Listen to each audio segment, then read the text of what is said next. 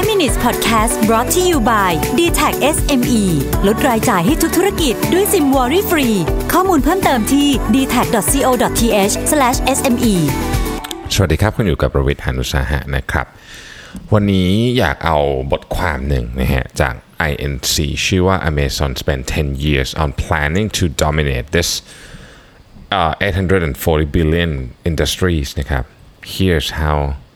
it could finally win นะฮะคือธุรกิจที่ว่าเนี่ยก็คือธุรกิจ grocery นะฮะของอุปโภคบริโภคของสดอะไรพวกเนี้ยนะครับ ของที่เราซื้อในซูเปอร์มาร์เก็ตอะนะฮะคือเบื้องต้นเนี่ยจากการสำรวจข้อมูลเนี่ยนะครับเราค้นพบว่าคนที่ซื้อ grocery เนี่ยจะมีลักษณะที่ชัดเจนมาก ๆ เลย 2 อย่างนะฮะอย่างที่หนึ่งก็คือว่าเป็น creatures of habit คือเราเคยชินเราจะทำแบบนั้นนะครับ แล้วก็ที่สองคือว่าไอ้ habit พวกนั้นเนี่ยมันถูกสร้างขึ้นมาจาก 2 เรื่องก็คือราคาและความสะดวกสบายนะครับซึ่งมันยากมากเลยที่จะทำให้คนเนี่ยเปลี่ยนนิสัย ถ้าเกิดว่า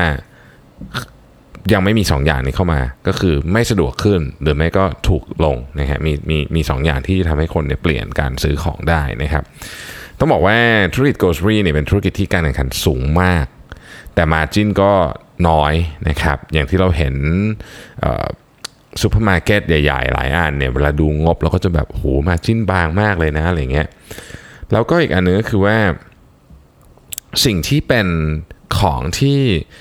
ค่อนข้างที่จะเป็นความท้าทาย ไม่ว่าจะเป็นผู้เล่นระดับไหนก็ตามเนี่ยก็คือการส่งของเสียง่ายก็คือ perishable goods เนี่ยนะครับ พวกของสดของอะไรเงี้ยให้กับบ้านลูกค้านะฮะ ทีนี้ต้องบอกว่า Amazon เองเนี่ยก็พยายามจะเข้ามาในตลาดนี้นานพอสมควรละนะครับมีการทำ Amazon อ่า Prime Now นะฮะ Prime Now ก็จะเป็นแอปแยกออกมานะครับเพื่อที่จะให้ลูกค้าสามารถสั่งของได้ ซึ่งก็ไม่ค่อยไม่ค่อยได้รับความนิยมเท่าไหร่นะฮะอย่างเช่นเอ่อลูกเดือนหนึ่งเนี่ยจะมีคนเข้าเว็บ Amazon เนี่ยประมาณ 200 ล้านคนนะฮะแต่ไอ้ Prime Now ที่ที่จะทำเนี่ยก็มีคนใช้แค่ประมาณ เดือนละล้านแปดเท่านั้นเอง ก็ยังถือว่าไม่ค่อยประสบความสำเร็จเท่าไหร่นักนะครับแต่ว่า Amazon ก็ยังไม่ละความพยายามนะฮะในปี 2017 นะครับ ก็เป็นข่าวใหญ่ซื้อ Whole Foods นะครับ Whole Foods นี่เป็นเครือซูเปอร์มาร์เก็ตที่เน้นเรื่องอาหารสุขภาพคุณภาพดีนะครับ ต้องบอกว่าในบรรดาซูเปอร์มาร์เก็ตใหญ่ทั้งหมดเนี่ย Whole Foods เนี่ยดูแล้วในในแง่ของ quality นะครับ ในแง่ของการจัดวาง ในแง่ของความรู้สึกเวลาเดินเข้าไปเนี่ย หลายท่านก็คงจะเห็นด้วยว่า Whole Foods เนี่ยดู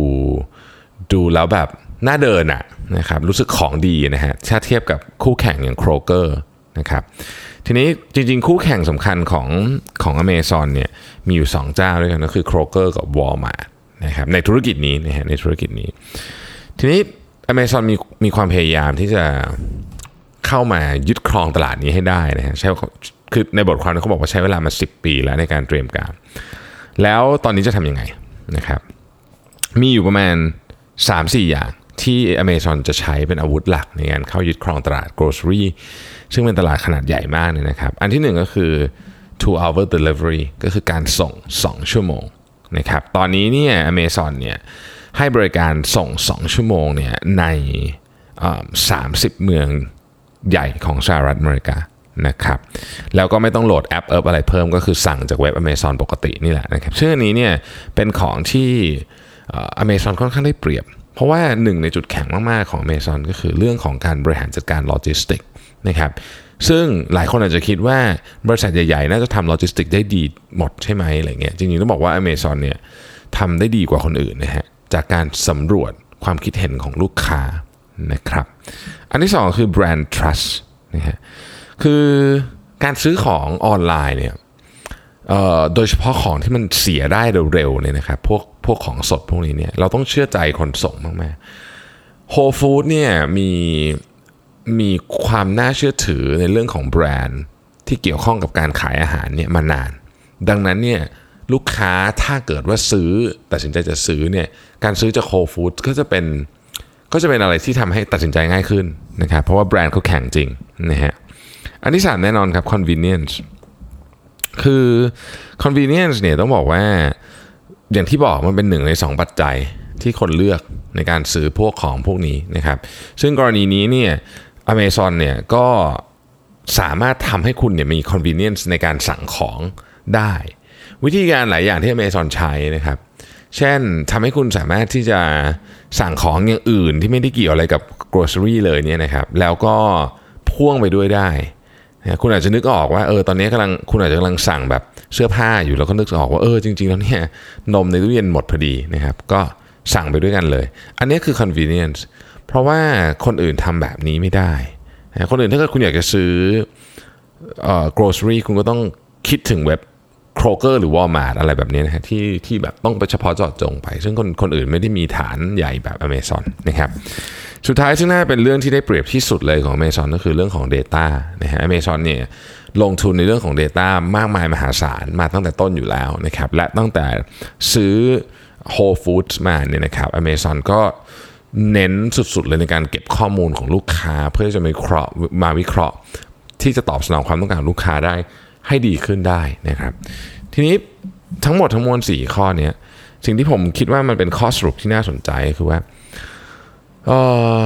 ธุรกิจอะไรก็ตามเนี่ยนะฮะไม่ว่าจะใหญ่แค่ไหนก็ตามเนี่ยวันก่อนเราเพิ่งเห็นโทมัสคุก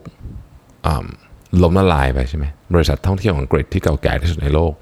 ธุรกิจไม่ว่าจะใหญ่ขนาดไหนก็ตามเนี่ยนะครับ มันมีความเสี่ยงที่ถูก disrupt ด้วยกันทั้งสิ้น ถ้าอยู่นิ่ง ๆ เพราะฉะนั้นสิ่งที่สำคัญที่สุดคือคุณอยู่นิ่งไม่ได้ ต้องเปลี่ยนแปลงตลอดเวลา แล้ว ต้องเชื่อว่าอนาคตเนี่ยมันมีทางที่ดีกว่าสิ่งที่เราทำอยู่เสมอ ผมคิดอย่างนั้นตลอดเลยนะฮะ เวลาเวลาพยายามจะคิดแผนธุรกิจหรืออะไรก็แล้วแต่ ขอบคุณที่ติดตาม 5 minutes ครับ สวัสดีครับ 5 minutes podcast presented by d t e c h SME